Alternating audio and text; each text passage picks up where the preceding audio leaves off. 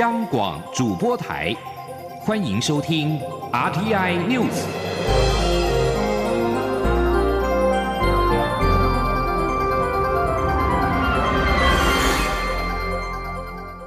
听众朋友您好，欢迎收听这节央广主播台提供给您的 RTI News，我是张顺祥。二零一八九合一大选榜公投，十个提案当中，只有挺同的两岸以及冬奥证明等共三案不通过，而以核养绿公投过关。经济部能源局的局长林全能今天受访时表示，尽管电业法关于核能二零二五年停止运转条文将失效。但政府二零二五年非核家园的目标不会改变，他有信心再生能源的发展能够达到稳定的供电。请记者杨文军的采访报道。以核养绿公投主文为：您是否同意废除电业法？核能发电设备应于中华民国一百一十四年，也就是二零二五年以前全部停止运转的条文。此案获得通过。也就是说，依公投法规定，从中选会公告日第三天起，该法律条文将失去效力。不过，经济部能源局局长林全能受访时指出，政府二零二五非核家园目标不变，核一、核二、核三将如期如职除役，核四不商转。他说。公投法把那九十五条限制拿掉之后，核三厂会不会延役除役？我刚刚讲过，我们是如期如此除役。我们现在目前的一个政策没有变，核一、核二、三如期除役这样。至于以核养绿公投案过关，是否代表民众对政府的绿能政策存疑？林全能认为，大部分民众没有太多时间看清楚公投内容，而且公投前也没有很多时间做充分讨论及辩论，所以难以断定民众是否了解目前的绿能政策。林全能强调，核电厂除役绝不是像外界所讲的造进政策，政府会积极增加再生能源发展，同时也会增加比较洁净的燃气电厂，利用多元稳定供电方式，让非核家园目标顺利达成，并确保供电稳定。中央广播电台记者杨文君台北采访报道。冬奥台湾证明公投没有通过，发起联盟召集人杨中和今天表示，他们的工作人员已经很认真，结果是非战之罪。未来仍将会持续推动，让运动选手能够以台湾的名义参加国际的赛事。请听记者江昭伦的报道。备受瞩目的公投第十三案主文为：你是否同意以台湾为名申请参加所有国际运动赛事及二零二零东京奥运？根据中选会统计，投票结果不同意票大于同意票，冬奥台湾证明公投未能过关。对于这样的结果，冬奥台湾证明行动联盟召集人杨中和表示，国际奥会一向尊重各国家奥会的内政，公投是台湾的内政。中华奥会主席林鸿道却一再误称，政府政治力介入会导致奥会会籍被停权，让选手丧失参赛权。这样的说法根本是配合中国统战，误导国人投票意向。杨中和也质疑，国际奥会来函的三封信都不是以国际奥会主席名义署名，根本不符合公文书应有的正常程序。尤其国际奥会来函还称呼台湾为地区政府，如此羞辱我们，台湾人民能够忍受吗？此外，选前两天传出蔡英文政府已经透过管道向国际奥会表明，就算冬奥公投通过，也不会改变目前台湾以中华台北名义出席各种国际赛事的现状。虽然事后总统府出面澄清，强调这是典型的假消息，但是多数人都没有看到总统府澄清的讯息，因此对于冬奥台湾证明公投未能通过，杨中和强调是非战之罪。所以从这个票数里边来讲。坦白说，这个就是这两天他们里边用这个假消息里边造成的一个结果。所以坦白说，我们证明小组里边的工作人员都很认真啊，我们只能这么讲，非战之罪。我们未来还是会持续往前面走了。台湾证明这是一个对的事情。至于中华奥会，则对冬奥台湾证明公投未能通过松了一口气。选前站出来呼吁各界投下反对票的四届奥运设计元老林玉君，也在脸书上表示：“守得云开见月明，谢谢所有的朋友。”中国电台记者张昭伦台北采访报道。面对挺同婚的两岸公投没有能够顺利通过，挺同艺人纷纷在脸书发文打气，包括了歌后张惠妹、蔡依林，以及影星舒淇，还有香港的女歌手何韵诗等人都透过了文字表达关心跟打气。而在九合一选举的方面，台北市长选举开票历经了焦土战之后，在今天凌晨两点多，确定是由现任的无党籍台北市长柯文哲胜出，以些微的票数击败了国民党的候选人丁守中。不过，丁守中并没有发表败选的感言，而是强烈质疑选举过程存有一边投票一边开票的诸多重大违法的情况，提起选举无效的诉讼。柯文哲则表示，诉讼是人民的权利，尊重。而台北地方法院裁定，丁守中需在一天之内缴纳保证金新台币四百二十八万多元。而对此，法学专家表示，这绝对是会影响到投票人的行为，但不一定有违法。而从这次的选举跟公投情形来看，选罢法跟公投法未来都有再修正的必要。央广记者陈国伟的报道。一边开票一边投票，到底有没有违法？律师尤敏杰指出，这情况没有法规或潜力可依循，但也许有违反选罢法第五十三条的精神，也就是投票前十天就不能发布民调。可是竟能一边投票一边开票，让一些民众还没有投票就知道开票情况，影响当然比发布民调还要严重。尤敏杰说，丁守中阵营未来也必须举证，下午四点后排队投票的人数足以影响结果，才有机。机会胜诉，这两个条件都要符合，才有可机会打赢，少一个都不行。一个是要有足以影响的，就是说现场的超过三千两百多，哈。那另外一个要说服法官说，一边投票一边开票是违法的。不过，尤敏杰表示，法院虽然会优先处理选举无效的诉讼案件，但审理时程也要三四个月，而且一审有判决后还可以上诉，所以目前的选举结果短时间不会有变动。最后，如果丁守中胜诉，台北市民才需要重新对五名市长候选人进行投票。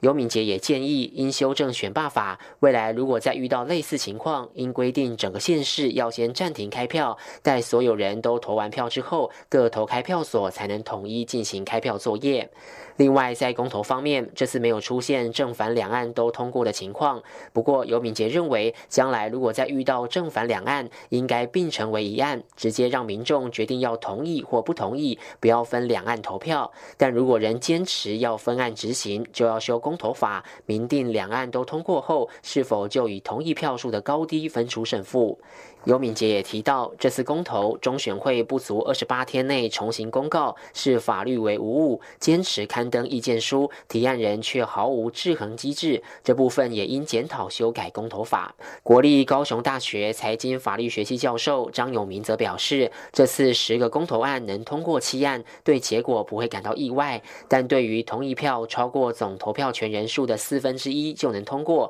他认为一下子放宽太多。过去的历史上，大概二分之一是太高的话，好，那有可能就是取中间值嘛，哈，也就是说，可能就是三分之一啊，或者是怎么样的。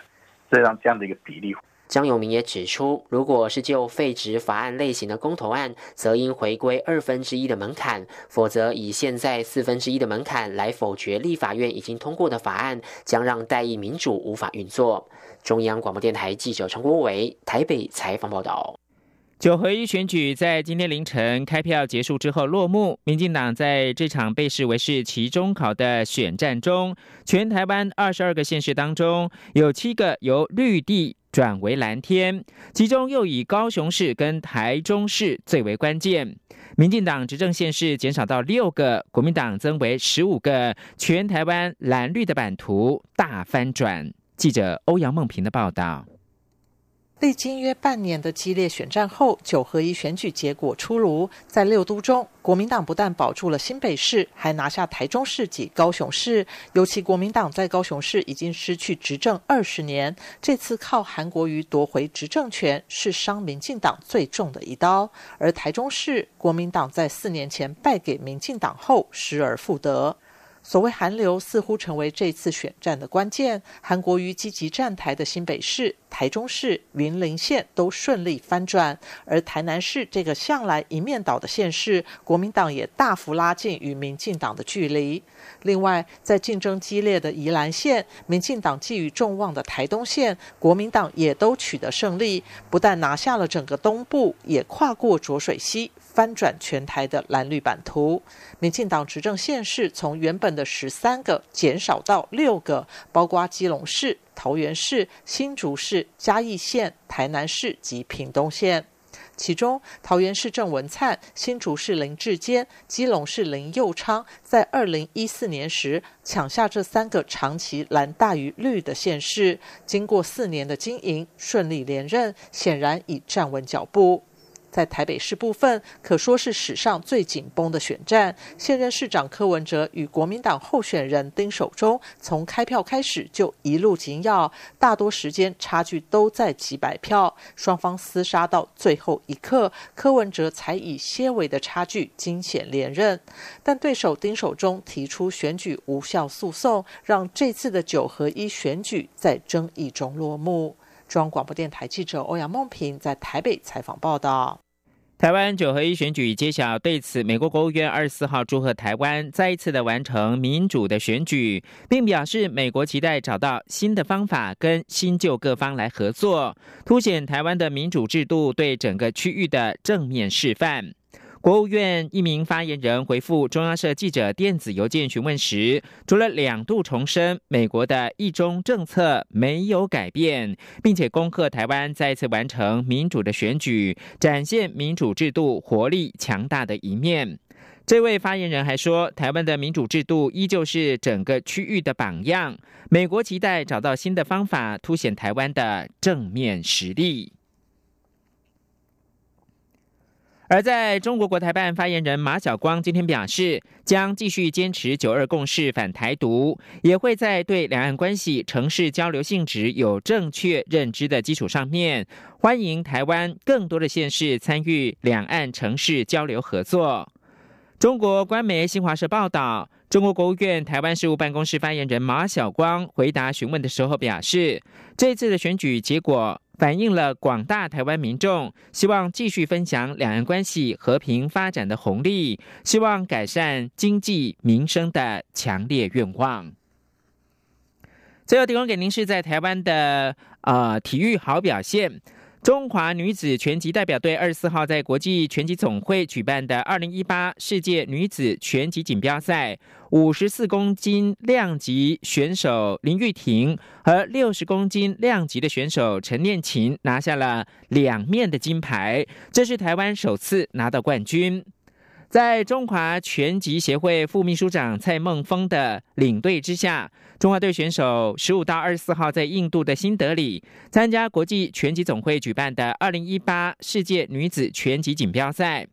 五十四公斤量级选手林玉婷和六十公斤量级选手陈念琴各自在四场比赛当中过关斩将。二十四号分别击败了保加利亚跟中国好手，拿下五十四公斤跟六十九公斤量级的冠军。这是中华队首次在世界女子拳击锦标赛拿下了冠军。先前最好的成绩是季军。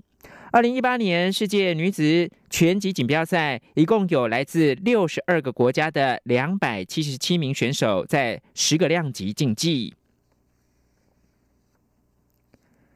而台湾的鞍马王子李志凯二十四号在德国举行的体操世界杯表现杰出，成功的挑战高难度的动作，摘下了马鞍鞍马项目的金牌，并且一举是拿下了奥运积分三十分，离东京奥运的参赛资格更近了一步。